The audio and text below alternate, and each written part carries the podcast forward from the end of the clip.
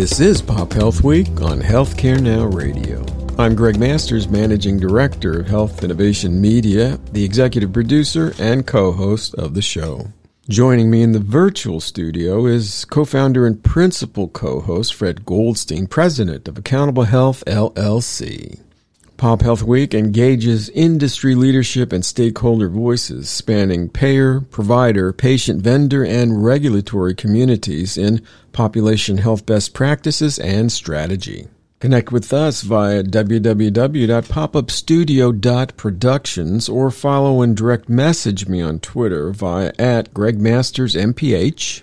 And that's Greg with two G's. On today's episode, our guest is industry veteran Seth Serxner, PhD, MPH, the Chief Health Officer for EdLogics, a digital communications and engagement company dedicated to improving health literacy and to empowering individuals to make better healthcare decisions. Dr. Serxner brings an extensive background in health literacy, public health, population health management, health equity, and well-being. And with that introduction, Fred, over to you. Thanks so much, Greg. And Seth, welcome to Pop Health Week. Thanks, Fred. Happy to be here. Yeah, it's great to get you on. Longtime colleague, and obviously you've done a ton of work in the population health space. So why don't you give us a little sense of your background? Yeah, I appreciate it. So as you said, I've been in the industry my whole career, starting in academics with a master's in public health and then a PhD also in population health. I'm a California kid, so all through the University of California. Thank you very much.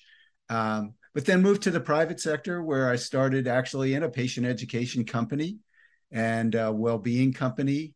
Then I moved to Mercer and was a senior partner there for about 10 years. I led the health management practice and a number of national initiatives.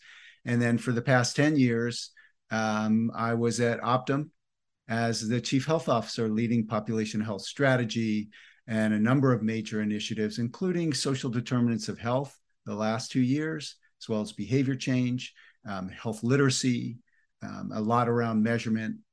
So that was very good. And I only recently left them to kind of do my own work advising companies in this space, including one that we'll talk about today, EdLogics. Absolutely. And obviously, as we talked about before, and one of the issues we've dealt with on this show is this whole area of health literacy. And it's really been out there forever. Everybody's been talking about it for a long time, but maybe we're finally starting to see some progress. So what are some of the statistics around health literacy in the country now? Where are we with that? Yeah, it's so interesting, Fred, for me, as you just kind of outlined this, been in this space for 30 years, public health. We all know how important it is for patient education, health literacy. We get information from our providers all the time and from community health people. And it's usually in a pretty boring, complicated way, very clinical, very maybe legalese because of this country. And what we're finding is that really only 1 out of 10 people can navigate the kind of health information that they get, whether it's insurance forms, the recommendations on the prescription bottle that's so teeny. Don't they know some of us are wearing glasses these days? You know, so it's a major issue, and the data is very clear that people who, we're talking about 90 million people. are at risk, have preventable problems because of their difficulty understanding health literacy and health information. About 133 million or 41% of Americans have at least one chronic condition, and it's major costs. It's 86% of the total healthcare costs. So you've got all these people with these complicated conditions, taking multiple medications, a little bit compromised. You can be a really smart person, but when you're sick or in pain or, having some kind of emotional issues, it's really hard to absorb all this. So we think it's a real focus. We know that people with poor literacy are more likely to use the emergency room, have longer hospital stays, are less likely to adhere to treatment plans, and frankly, have higher mortality rates, higher death rates. So it's a pretty big linchpin to the whole thing. Yeah, and it's fascinating, you know, having worked in Medicaid 20 plus years ago, and obviously back then it was make all of your materials at the 6th grade level, right, you know, and all of that kind of stuff. But that really wasn't quite enough, was it? There's much more to the ability to help people with their health literacy than just setting the reading levels appropriately. Exactly. Even way back when, we talked about something called participant burden. But the idea is, what about numeracy?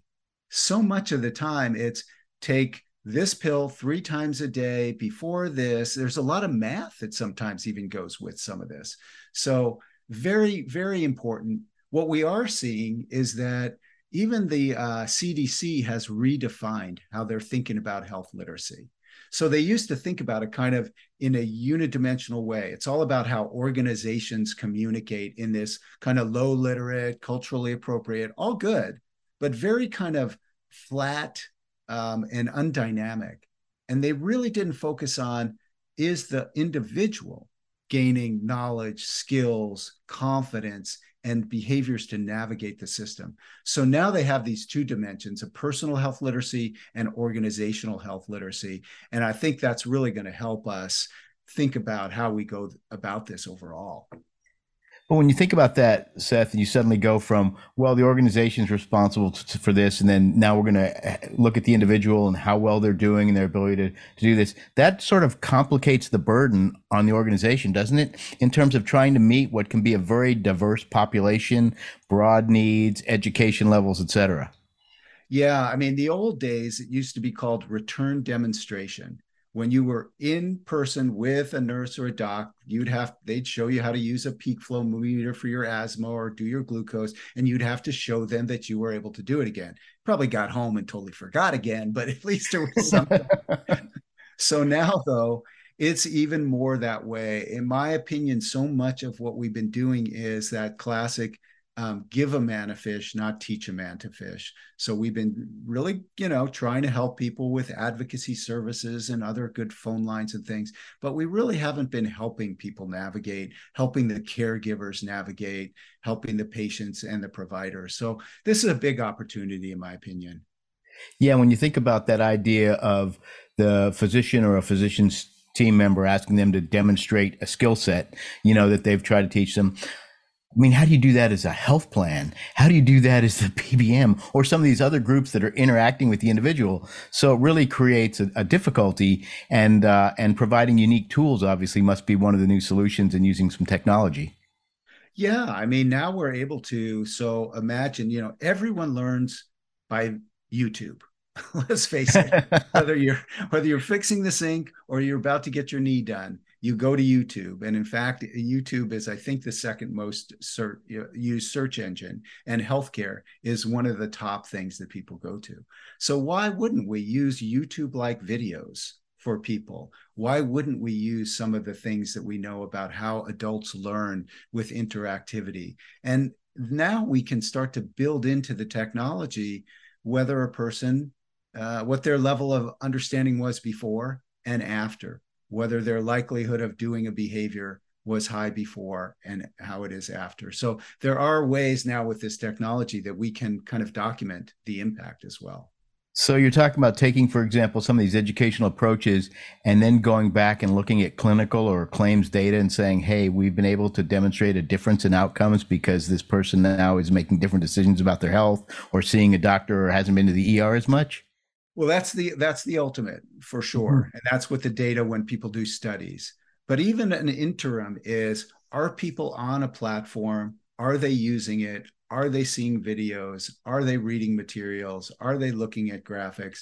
And are they then kind of filling out a pre-post kind of knowledge and awareness? So for me, we're starting to talk about this concept, Fred, you and I have talked about already a little bit, this moving from old school health literacy 1.0 to health literacy 2.0. And so when you think about health literacy 2.0, what are the key features that would differentiate that from the old approach? Yeah, so for me, it's almost like a bridge. You have 1.0 on one side, and 1.0 is a nice brochure. It could be well done. It might have some pictures, but it's pretty flat. It's pretty unidimensional. There's not much interaction. 2.0 leverages 3 big areas. It leverages behavioral science and gamification. So I mentioned adult learning theory, recognition and rewards, competitions and challenges. You know, in gaming, there's levels of, whether you knew it or not, they kind of hook you by making the first couple games really easy. And now you go, oh, I want to make it to the next level and the next level. Well, we can do that in health information too. We can make it fun and entertaining. We can have quizzes and games and beat the clock and all these different things. So we can use behavioral science. We can use data and personalization, right? Everyone wants a personalized experience. It needs to be relevant to me. So serve up topics that are relevant to me in the kind of style that I like. Let me see, for example, feedback. How many other people also didn't know this answer? It's kind of helpful to know that. Some reporting and analytics. So you've got the behavioral science and gamification. You've got data and personalization. And then you've got technology and multimedia content, a really dynamic content that we talked about that's everything from, you know, infographics to deep articles and curriculum to all these short videos and fun games and interesting ways to go about it. All again, with that old school filter of plain, clear, simple language, culturally appropriate, low participant burden. So those three principles of the behavioral science, the data, and the technology, to me, build us this bridge to 2.0. And you know, I think that's a great underpinning for all this. And you've talked about this culturally appropriate, and we have this whole issue of health equity and really trying to do that. And I've seen one of the biggest things was, you know, how do you have one brochure, you know, one thing, and you're sending it to people of different, you know, education levels, different cultural norms, different cultures, et cetera. And really, it can't be solved with that unless you're going to make hundreds of these things, I guess. But if you start building those technology, I guess we can start to make it really personalized. Well, and to your point, right? So many health plans are challenged with, I won't have the number right, but I'll say at least having it available in 14 languages, you know? So, okay. So that's a big challenge. And if it has to be in print, that's also a big challenge. So being able to open this up, for example, making it available to the community for free on a platform that people can use so that they can have it in their language or their cultural backgrounds or kind of topics that they're interested in or they want to share with someone else. This just it changes the game completely for us. Right. And I think back the day we did a program where people spoke 65 different primary languages when we looked at our use of the AT&T medical language line service. Yeah, there you go. And wow. It just gets unbelievably complex. But then when you start thinking about these ideas of educating, say, around nutrition, and you have different cultural norms for what people eat and their diets and things like that, it really can get complex. But I can see where, you know, the data and the technology could lead us to develop really unique solutions that ultimately do get to that end of one of personalizing the message to the individual. Yeah, I think what we have to remember is many people use themselves as the point of reference, but we're not the point of reference. Everybody, it's such a diverse world. And for example, on this EdLogics platform, they really use kind of the scratch off and the lottos and a lot of those games that millions and millions and millions of people play all the time. And they use TV show formats like Who Wants to Be a Millionaire? They use that kind of Health Champion network, or they use different game show Jeopardy things. These are people that everybody can relate to. Why wouldn't we have done this in education, let alone health education? So now you start to get things that people can relate to. Might seem a little corny, but by the way, we all do it. So right. We can all figure it out. There's no instruction manual. Yeah. And you know, this whole idea of gamification has been talked about for a number of years now, bring this into healthcare. We see how powerful and the number of individuals playing games all the time on their cell phones. So you said, so where are we in this journey? You know, you talk about EdLogics and other companies. How close are we to getting this to where it really needs to go? Obviously, we've moved beyond the old school. Yeah, you know, it's really interesting to me, Fred. I was at a conference a couple of weeks ago, and it was primarily health professionals, benefit professionals, employers, and some universities, et cetera. And I asked people, what comes to mind when I say health literacy? Because I said, this seems so boring. Like, why aren't people more interested? To me, this is a linchpin. How come we're not excited? And the word cloud came up. Confusing, not that interesting, you know, complicated, boring. It was really interesting. So where we are, I think, is we need a bit of a mind shift. And you started out talking about health equity. And in my mind, health equity is a function of, you know, it's health disparities. So people get different levels of services. We've got to even that out. It's social determinants. There's many things that people, basic needs that people need. And then it's health literacy. And for me, people are really genuinely looking for solutions to health equity. And while getting people food and housing and transportation is really important, that's a huge lift and an expensive lift. Health disparities, that's a training of the healthcare system. You know that world much better than I. But health literacy is something that we can do at scale, at low cost now. And we have the technology. There's EdLogics. There's one or two other players out there. There's interest at the government level. There's interest at the health insurance level. So I feel like it's a turning point, but it may be because I'm just very close to it. And if you're just tuning in, you're listening to Pop Health Week on Healthcare Now Radio. Our guest is Dr. Seth Serxner, the Chief Health Officer for EdLogics, a digital communications and engagement company dedicated to improving health literacy and empowering individuals to make better healthcare decisions. And as you think about that, you know, you came out of the health plan world a bit of time. What is their thinking? What do you hear just in general from health plans as you talk to them around this issue, and what are they looking for? Yeah, so, you know, health plans are, you know, think about it in terms of Medicare, Medicaid, and commercial populations, meaning employers. When they think about Medicaid, they've really been ahead of the game there in terms of thinking about how does a community environment affect those members? And they've tried to do things. And there's many, many health plans that make contributions and try to address that. But now they're saying we need to do more. And so we are hearing from them about this health literacy piece as one of the keys to whether it's addressing health equity itself or social determinants. So we see it there. We see it in the Medicare population. Of course, seniors have a lot of complicated issues. They have caregivers. So they're starting to ask. And then to me, where I spent a lot of my career, the employers are saying, our employees don't understand this information. We're really working hard to have all these services to help them explain it. So I think one of the other reasons it's attractive is because of an engagement factor. People are, they talk about, I have all these programs and services, but nobody uses them. When you have a fun, engaging platform and things that people want to learn about, you can say, and by the way, did you know you have this pharmacy plan? You want to learn more about it? Here's a little game that will tell you about that. Or did you know that there's a food bank down the street from you? Let me move you that way. So this could become kind of the front door engagement platform. And that's what I'm seeing some of the health plans looking for. And you raised a great point here. And I think, you know, the employers should consider this.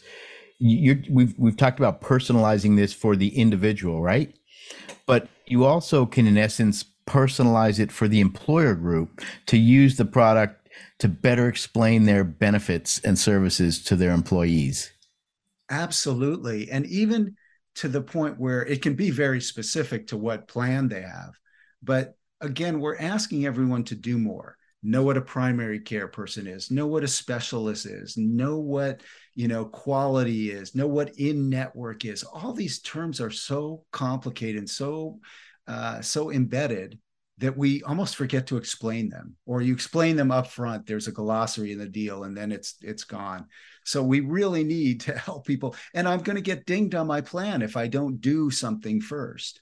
So it really does behoove employers to help their members, those families, understand the benefits as well.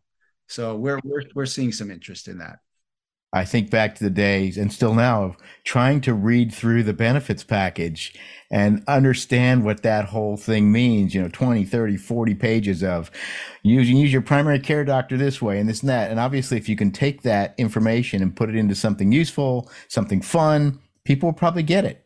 Exactly right. Because again, that information goes to the family too, right? So if you have a partner, if you have dependents, they all need to understand it. So who got that mailer and kind of threw it in the trash or in the filing cabinet, right? It was pretty complicated. So what we kind of recommend is that if you're out there as an employer, partner with current vendors and ask about this. Raise the bar a little bit. Say, hey, what are you guys doing in this space? Have you thought about this? Work with health literacy partners. EdLogics is out there. There are some other really interesting players out there. Look around. Maybe this is missing from your portfolio. Maybe this could be the horizontal across all the verticals. Even in the consultants out there, think about this as requirements in your RFP. Are people doing health literacy 2.0 level of work? And develop some baseline. So this is early days. We understand that. Take some metrics. Find out how many people you do employee surveys, you do member surveys. Ask them, do you understand the information we send you? Are you able to navigate? There are kind of standard questions, but it's not that hard to ask some questions. Get some pre-post to find out what the level of issue is in your population. One of the other areas that's interesting, Seth, that we're seeing some movement into is this whole idea of not just looking at it from an employer or a health plan perspective, but how do you create health literacy in a community? So talk a little bit about that. Yeah, I think it is so interesting what we're seeing, and we've got a big test called Healthier 757 in the Virginia area. But what we've seen is the community come together to say, we need a healthier health literate population. And that's going to improve the health of the population. It's going to improve, frankly, the employee pool for businesses to come. And so what we've seen is health systems come together, government organizations come together, religious and organizations of faith come together, other nonprofits all come together, nonprofits and foundations, to fund a free platform for everyone to go on to raise all boats. And it's been quite successful. And we think it's a model that we'll also be able to scale around the country. So when you talk about this model, it's actually a platform that people within the community, anyone in the community, can access, play the games, educate themselves. You got it. And it's been advertised on kind of Good Morning Today in Virginia, and the governor talks about it, and all kinds of people are promoting it. And as we said, some of these, faith leaders are explaining in their church and temples and all over the place. So it's been really interesting to see a community come together to drive this issue. Yeah, one of the things that you mentioned that I think is important to touch on, because we kind of lost a lot of this thinking, I think, going through COVID, because we had to focus on that. We really did. But was this idea that in the long run, healthier communities will be able to entice businesses to come to their community to set up shop, because they won't be exposed to these potentially higher healthcare costs. So this is a great economic builder in a sense. Absolutely. So that's what the businesses are seeing. That's what the public health officials are seeing. So now they have a vehicle by which to say, hey, there's here's COVID's out there, or here's what a vaccine is. So again, this information during COVID was a perfect example of how complicated am I supposed to weigh the risks and the side effects, and when do I do this, and when do I test, and how do I protect myself, and who's vulnerable? What if a community just had that platform at that time to go on and learn about COVID and communicable diseases and protection? So the businesses are saying, yeah, you just took that load off my back. I'm still going to do the right thing, but I know my community now understands it. And I'm going to push everybody to that. So to your point, businesses are seeing the value in this. Absolutely. Yeah, and I think the other issue you raised with that, Seth, is this idea of helping people to understand how to measure risk. It's really been shown, you know, with the COVID epidemic, about how that can be discussed in certain ways or manipulated in other ways to create the feeling that something's one way or the other, because we really do need to raise our literacy level in terms of understanding risk. It's very complicated. Translating population risk to individual risk is really complicated stuff. We talked about earlier numeracy. So, you know, a lot of people, again, and this is no judgment. A lot of people aren't great with math, great with percentages in general, you know, doing numbers in the top of their head. So now how do you expect them to understand? Is it scary that 3 out of 1,000 people get it or not? I mean, 3 people got it. I don't want to be that person. Or is that like, oh, that's a really low number. Millions of people did the vaccine. A couple people had a side effect. It's worth it compared to the disease. So again, to your point, it would be really helpful to translate risk into 2.0 language. Yeah. And then when you think about BID, QID, and you start putting that on top of it, you know, really becomes difficult. So we've got about 2 minutes left here, Seth. What excites you about this area?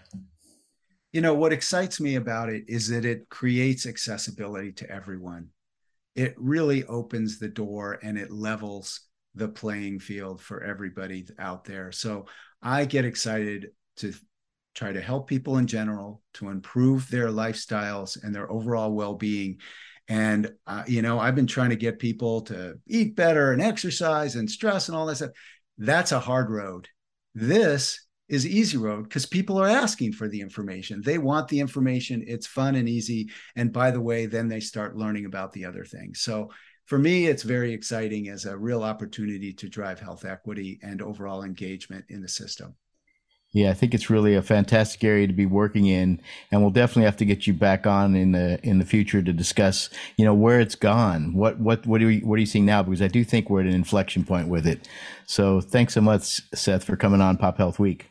Yeah, I appreciate it, Fred. It's been great. And I look forward to sharing the data. There's a lot of good information out there. Fantastic. And back to you, Greg.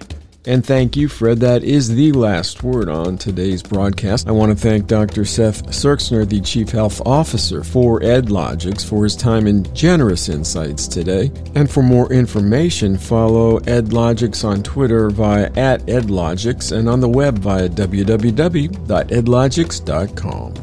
And finally, if you're enjoying our work at Pop Health Week, please like the show on the podcast platform of your choice, share with your colleagues, and do consider subscribing to keep up with new episodes as they're released. We stream live on Healthcare Now Radio weekdays at 5:30 a.m., 1:30 p.m., and 9:30 p.m. Eastern, and for you left coasters, 2:30 a.m., 10:30 a.m., and 6:30 p.m. Pacific. For Pop Health Week, my co-host Fred Goldstein, this is Greg Masters saying, please stay safe, everyone. Bye now.